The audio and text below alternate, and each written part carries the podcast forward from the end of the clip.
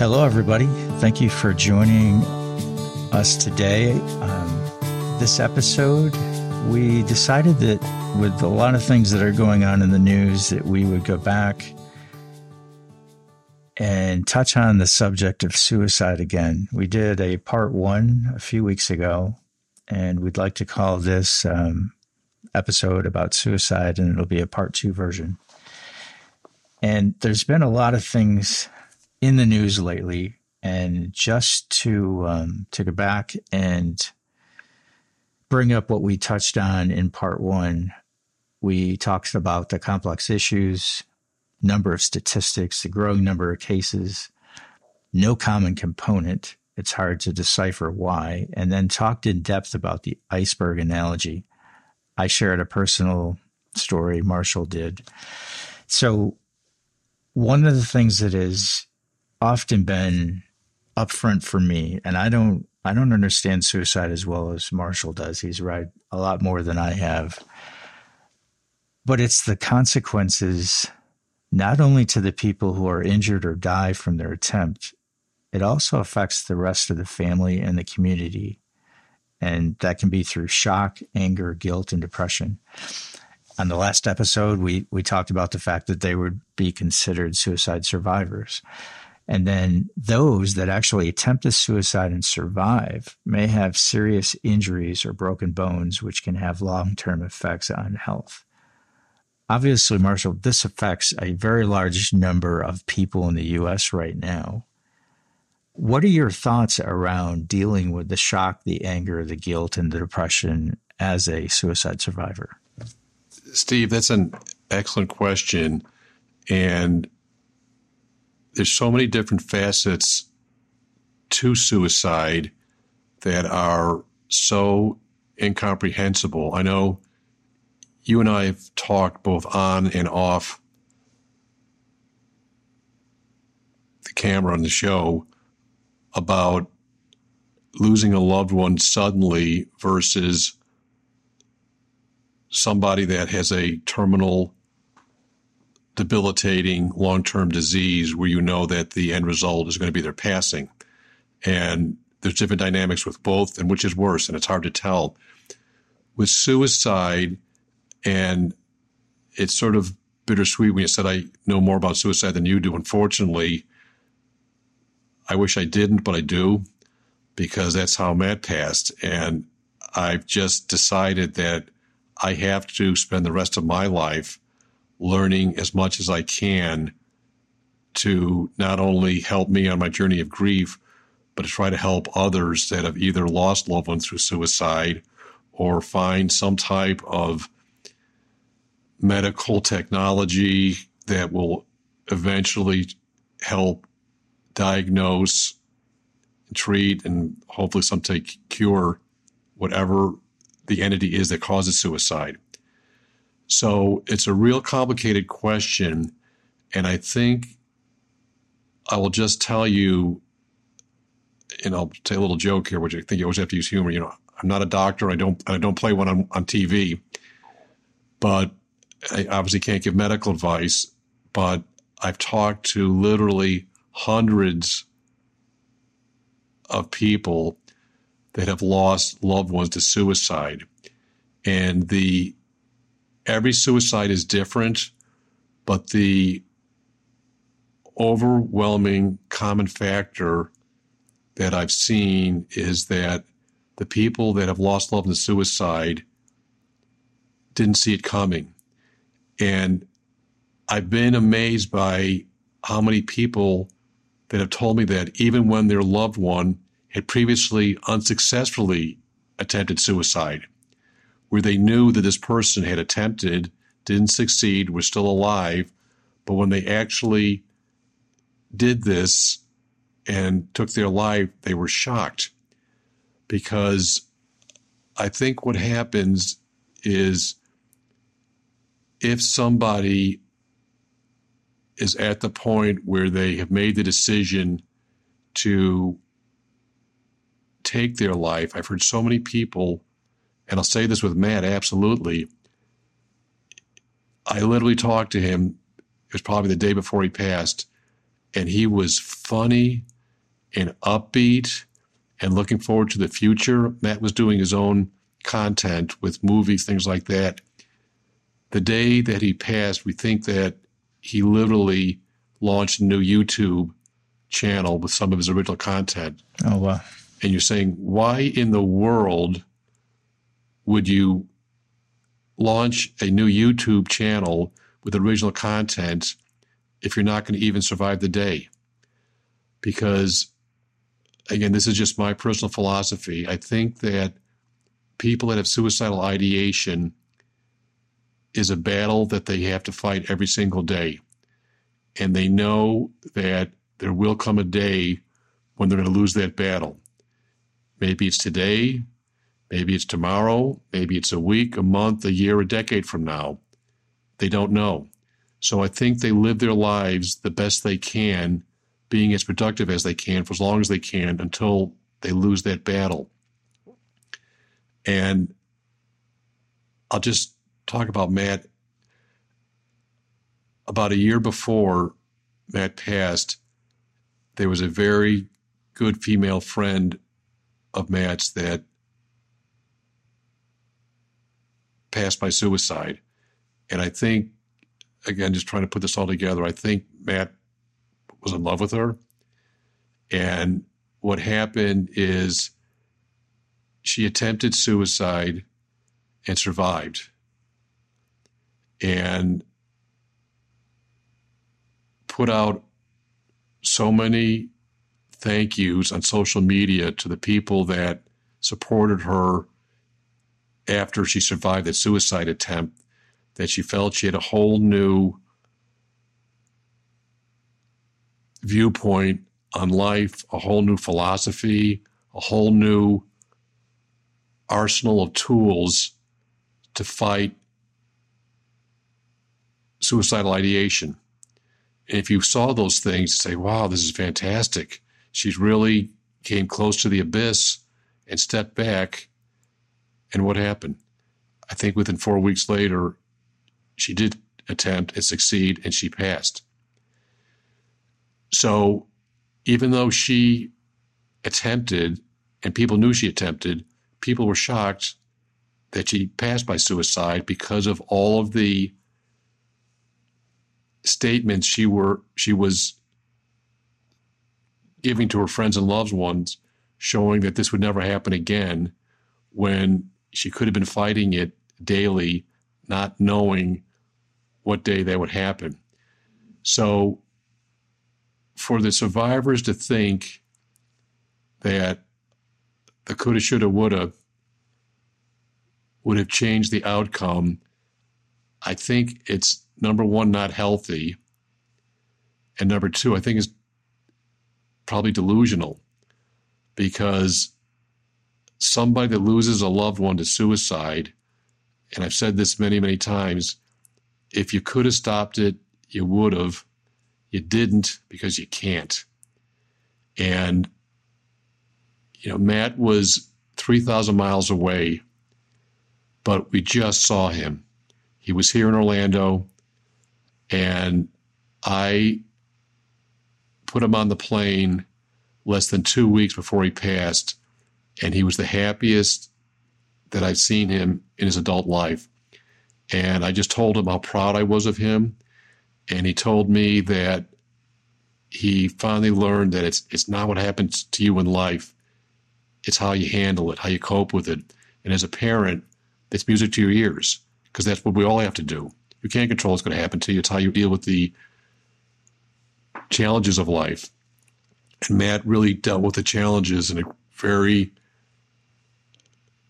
brave way and living a life of kindness and, and purpose. And so when he passed, we were so shocked because every outward sign was that this was something that would never, ever, ever happen to him or to us, and it did. So, whatever guilt, feelings of I should have done this, should have done that, that exist with people who have lost loved ones to suicide, I think over time, the ones that I've talked to have all realized it's a fallacy. You can't control that any more than you could control, as I've said this before, somebody with a, a glioblastoma brain tumor. And it's a glioblastoma brain tumor is a horrific brain cancer that medical technology has, doesn't have a cure for. And to think that, oh, my loved one, if they ever got it, I'd be able to control that so they won't pass away. It's fantasy thinking because John McCain passed from it. His family loved him.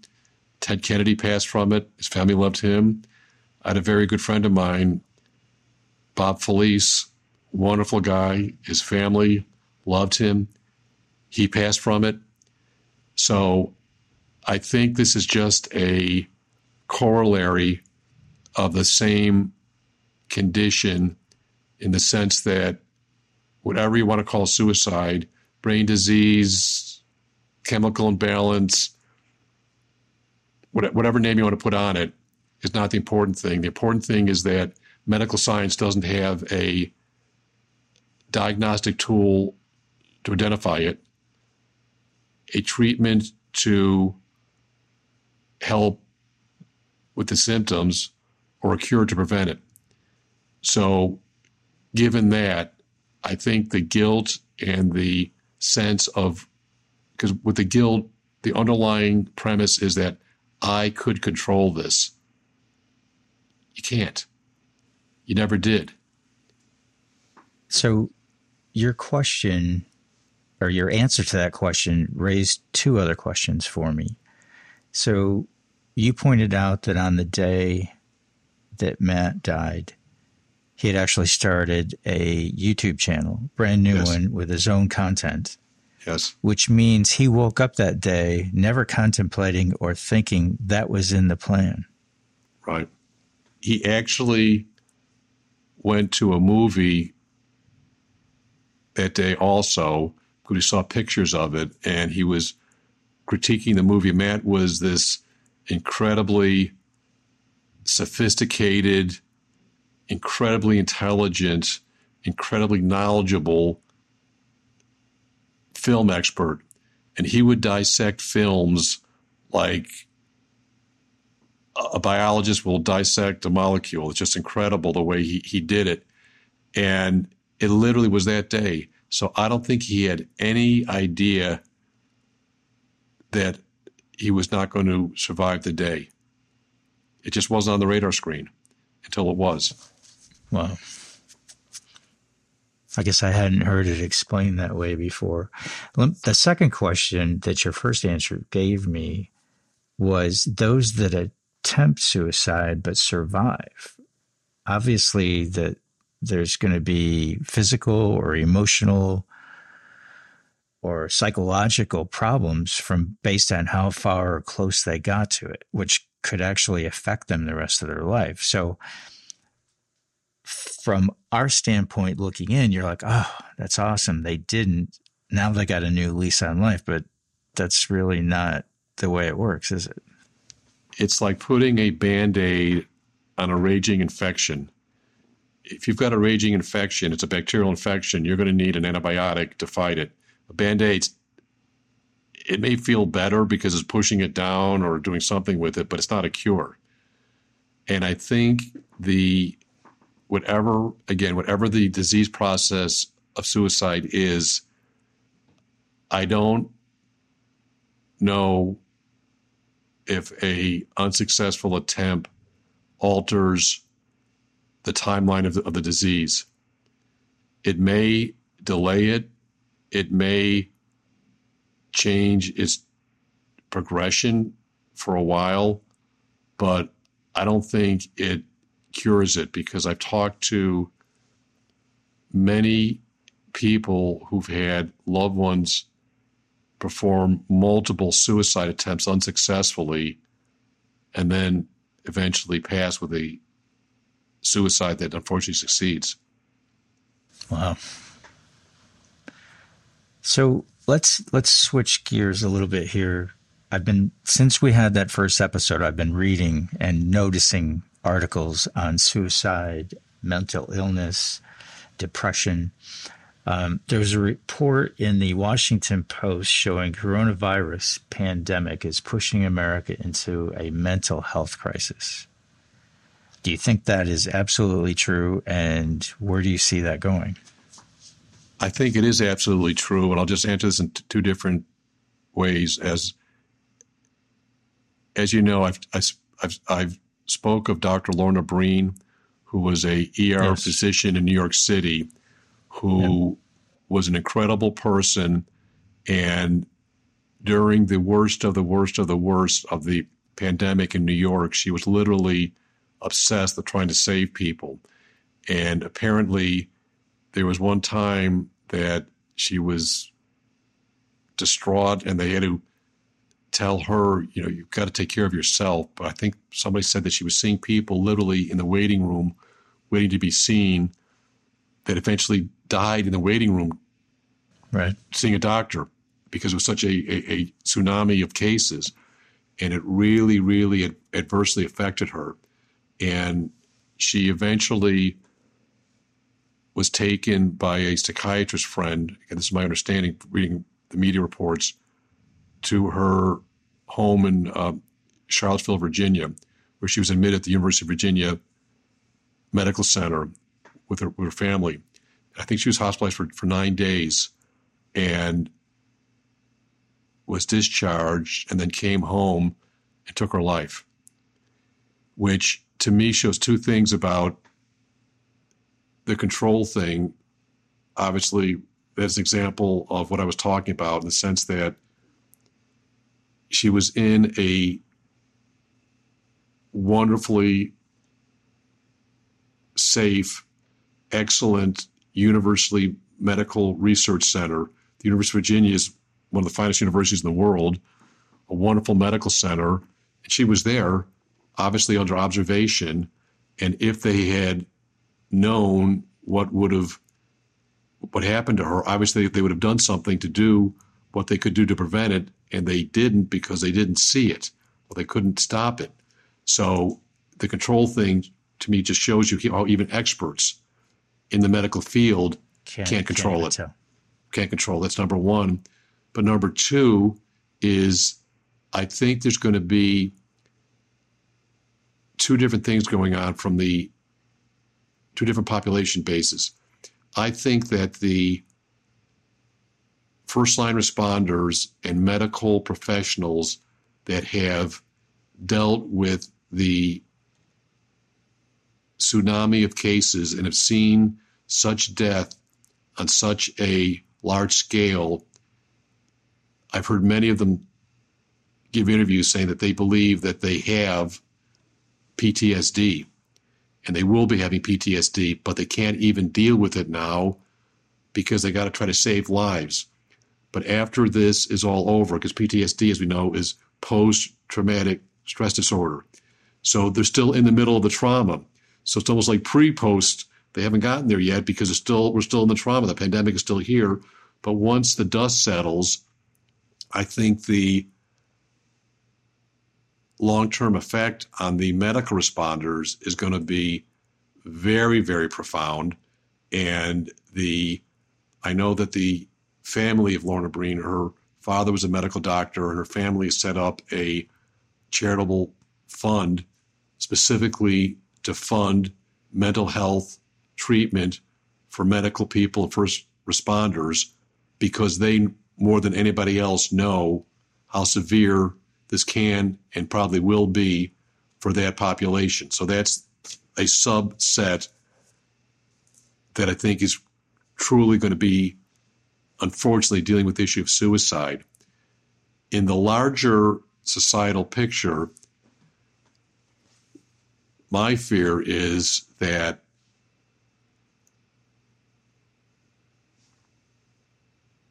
younger people and older people are going to be at risk because older people, as we know, many times get lonely because they have lived a long life. Many of their loved ones, their friends are not around. They, they don't have ability to socialize because of physical impairments or whatever.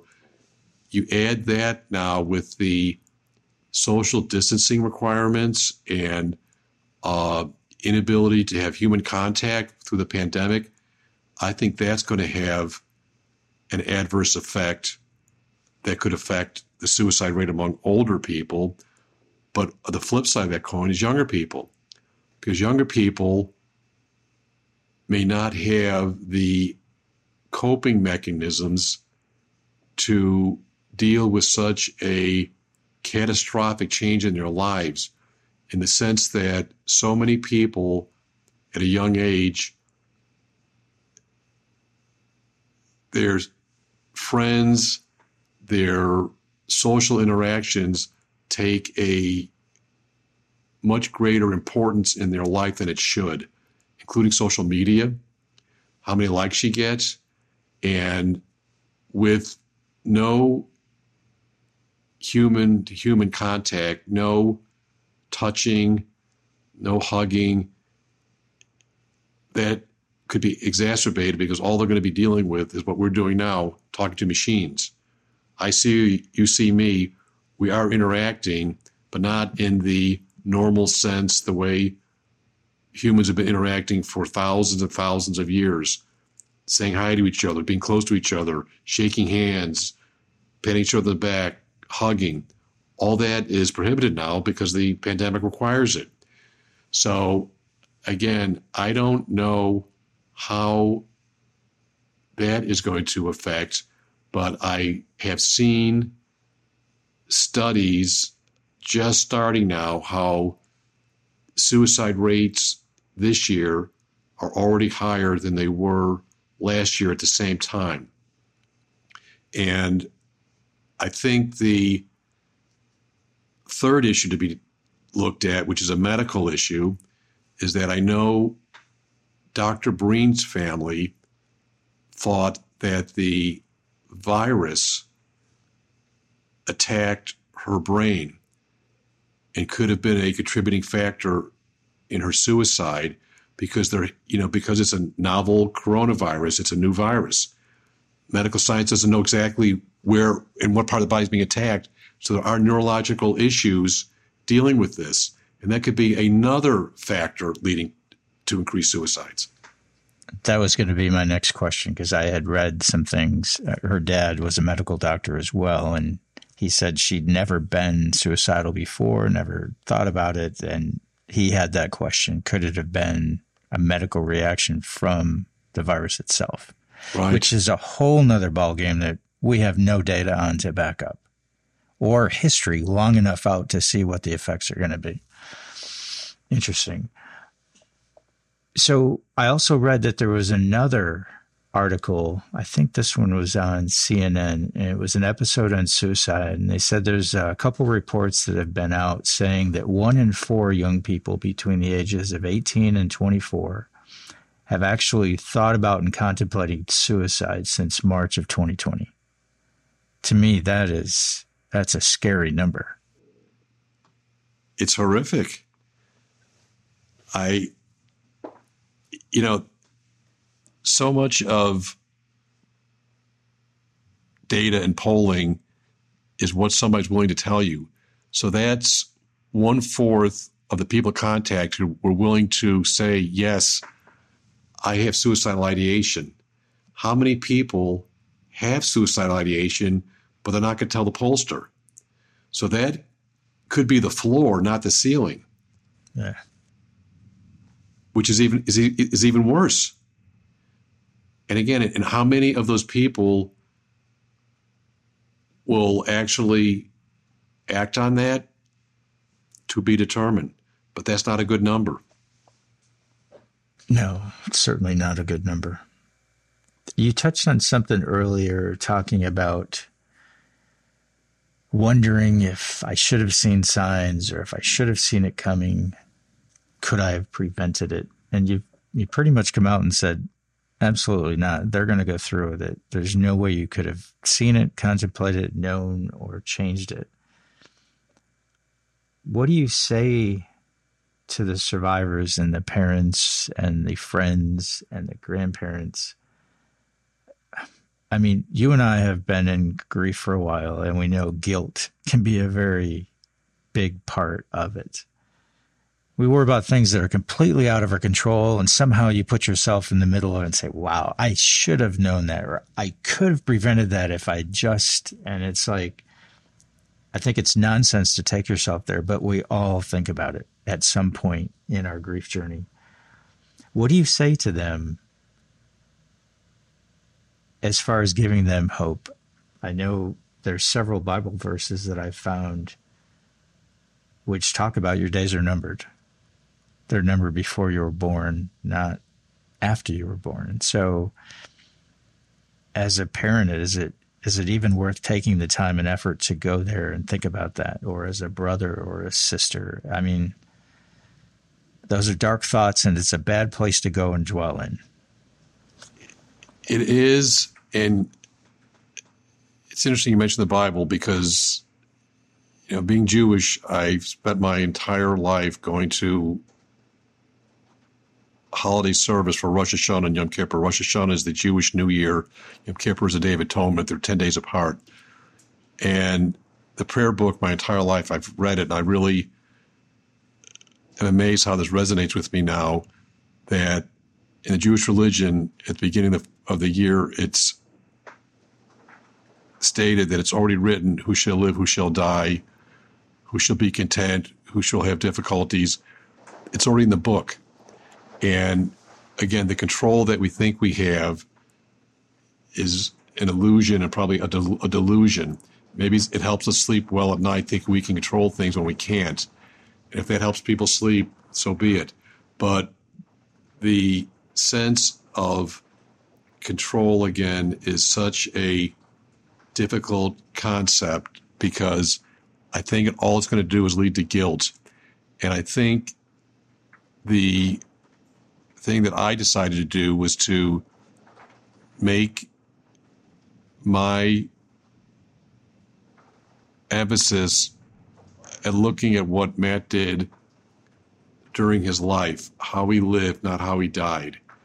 Because after he passed away, we've been inundated with people calling us, texting us, emailing us, stopping by our house, telling us what a wonderful human being Matt was and how he positively affected their lives and changed their lives for the better.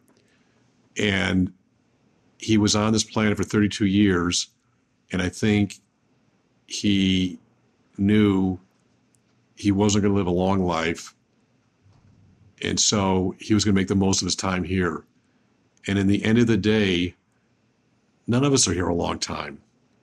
And isn't that the lesson that we all have to learn? We're all here a short time. You better make it a good time by making the place we live on this planet Earth better than it was when you before you came. And because of that, any guilt that I think a suicide survivor has should be looked at differently because the guilt I think is a offshoot of the control fallacy. And if you let go of the control fallacy, because at this point you lost your loved one, you can't rewind the videotape and say, let's go and do a reshoot here. That's that's not going to happen. So it's just negative emotion that's probably going to hurt you when you need to be emotionally, physically, uh, and mentally as fit as you can be to deal with grief. Number one, but also number two, I don't think your loved one would want that to be done to hurt you. They they were not doing anything to hurt their loved ones. It was just, again, whatever you want to call that illness, brain disease, whatever chemical imbalance, whatever you want to call it, it was just the timeline of that disease process. And I think realizing that would help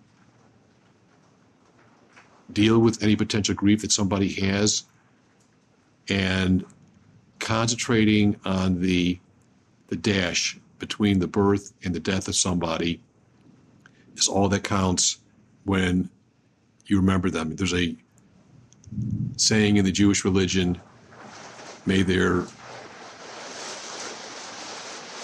memory be a blessing. And Matt's memory is a blessing because I was blessed to have him for 32 years as my son. He was a wonderful human being. He did incredible things for so many people during his time here. For that, I'm thankful. Do I wish he was here? Of course I do, because he I loved him and he was one of the funniest people I've ever met in my life, and I really miss seeing him every day, and I miss his humor. He made me laugh every single day. But that doesn't change what I have in my heart. It doesn't change what I have in my memory. It doesn't change all the good work that he did. So I think my words of wisdom to somebody who lost a loved one when they pass by suicide is to, again, concentrate on the dash, how they lived, not how they died. Interesting comment. I think Dr. Hunter actually mentioned that during one of our uh, episodes with him. Let me ask another question. I found a document out on the CDC website, and it says they've created a package of info called Preventing Suicide, a technical package of policy programs and practices. So I've I've glazed through it. I've I've looked at some of the different um, articles and stuff on it, and they show a strategy and an approach for preventing suicide. And I think there's like seven items on the list. Is that even possible? You know, again, I'll say again, a little humor here. I'm not a doctor and I don't play one on TV. I've got my own personal viewpoint about how the suicide prevention that medical science has done results in effective treatment. As a lawyer, I'm always very evidence based, and the unfortunate statistics, the facts show that suicide is increasing at an alarming rate. So, however you want to slice or dice it, excuse me, that's my dog barking. There's a, there's a thunderstorm approaching, so I apologize. However you want to slice and dice it, the numbers show that the suicide rate has increased regardless of what preventions or what treatments were done. So I think we have to look at it that hopefully medical technology will increase the effectiveness and the treatment modalities that can help people with suicide and help those that have lost loved ones to suicide to deal with the loss of a suicide loved one. But I think it's a work in progress to say the least because the numbers unfortunately are increasing not decreasing which is never good for any disease process so marshall let me ask uh, a last question today on this episode so we're dealing with a pandemic we're dealing with isolation we're dealing with something that can actually cause physical and mental issues it, the virus itself. I mean, a lot of people are saying they've got blood clots in the brain and in the lungs. As a parent in the US, and you've got children that you're worried about, especially seeing the numbers one in four of that age group, 18 to 24, 25, could be contemplating it. What do you what do you tell them? What do you recommend? What what can they do? You know, I think all you can do is your best in the sense that, you know, as a parent, your number one job is to protect your children. And again, I think it's the illusion and the delusion of control. You know, I'll just tell you my father was a complete realist and my mother wasn't. And my mother's mother was this tiny little woman with a very powerful personality from Eastern Europe. And she used to tell my father that she hopes and prays and wants nothing bad to happen to her children, her children's children, and her children's children's children. And my father would just say that's that's all good and well, but unfortunately, you can't control if something bad's going to happen to your children, your children's children's, or your children's children. And my dad used to be sort of funny about that, but as I've been on the path of grief with Matt's passing, I realized my dad was right. And all you can do is do the best you can for what you think is best for your child. And obviously, get to a mental health professional if you think it's warranted. If you think you got to call 911, call 911. The only alternative that you can really see that you can respond to if you think there's a crisis developing is medical intervention. And is that a guarantee? Of course not. As I just answered, the suicide numbers are increasing. And if medical technology, medical science had a answer for it, they'd be going down. They're not going down. The numbers are going up. That's just a fact. But it doesn't mean you don't try to get somebody the treatment that you think they need. So as a parent or as a child, if you see a parent yourself or a spouse or a sibling or a cousin or a friend or anybody that you think is struggling with mental health issues in general or suicidal ideation in particular, get them to a mental health professional expert as soon as possible. Is that going to guarantee that there won't be further issues, there won't be further problems, or that there won't be a tragic situation that could unfold? Of course not, because it happens every day. You know, the the number of veterans in the United States taking their lives, if I remember correctly, it's about one an hour. We've been doing this podcast for this episode about an hour now. Statistically, the probability is that somebody, somewhere, some veteran in this country could have taken their life during this hour that we just did this episode. And all of the medical technology that we're dealing with as one of the most, you know, sophisticated medical systems in the world is not bringing the suicide numbers down. They're going up.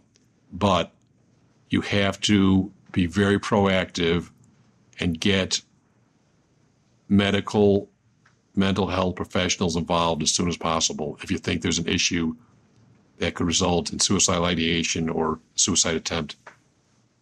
Thank you for sharing that. And I know as a dad who's lost his son, I used to have the uh, I used to have the guilt because I felt as his dad I should have protected him and I should have kept him out of harm's way. I should have known. And you realize there's so many things out there you can't you can't keep track of all of them. Um, so where I actually thought I could protect my son, I found out the hard way. I was wrong. I couldn't. So thank you for for sharing that today and I hope that helps some of the suicide survivors with the guilt that they carry because I, I don't think there's any way after you've lost a child that you could ever not realize you had no control to begin with. So, Marshall, I'd like to thank you for coming on today's episode and covering this very difficult topic. We've got some other things that we would like to discuss in the future and just wanted to say thank you for joining us today. And marshall thanks for for sharing your thoughts on the topic. Well steve thank you so much for allowing me to talk again. It really helps me a lot. And you and i have been friends for um, such a long time and we've been able to uh, talk about our grief journey together and i really uh, always appreciate your friendship and your uh, willingness to listen and talk about issues that are part of the grief journey. So I'll uh, thank you for allowing me to talk today. Thank you, everyone. Have a good week. Have a good week, everybody. Stay well. Thank you for joining us on Hope Through Grief with your co hosts, Marshall Adler and Steve Smelsky. We hope our episode today was helpful and informative. Since we are not medical or mental health professionals, we cannot and will not provide any medical, psychological, or mental health advice. Therefore, if you or anyone you know requires medical or mental health treatment, please contact a medical or mental health professional immediately.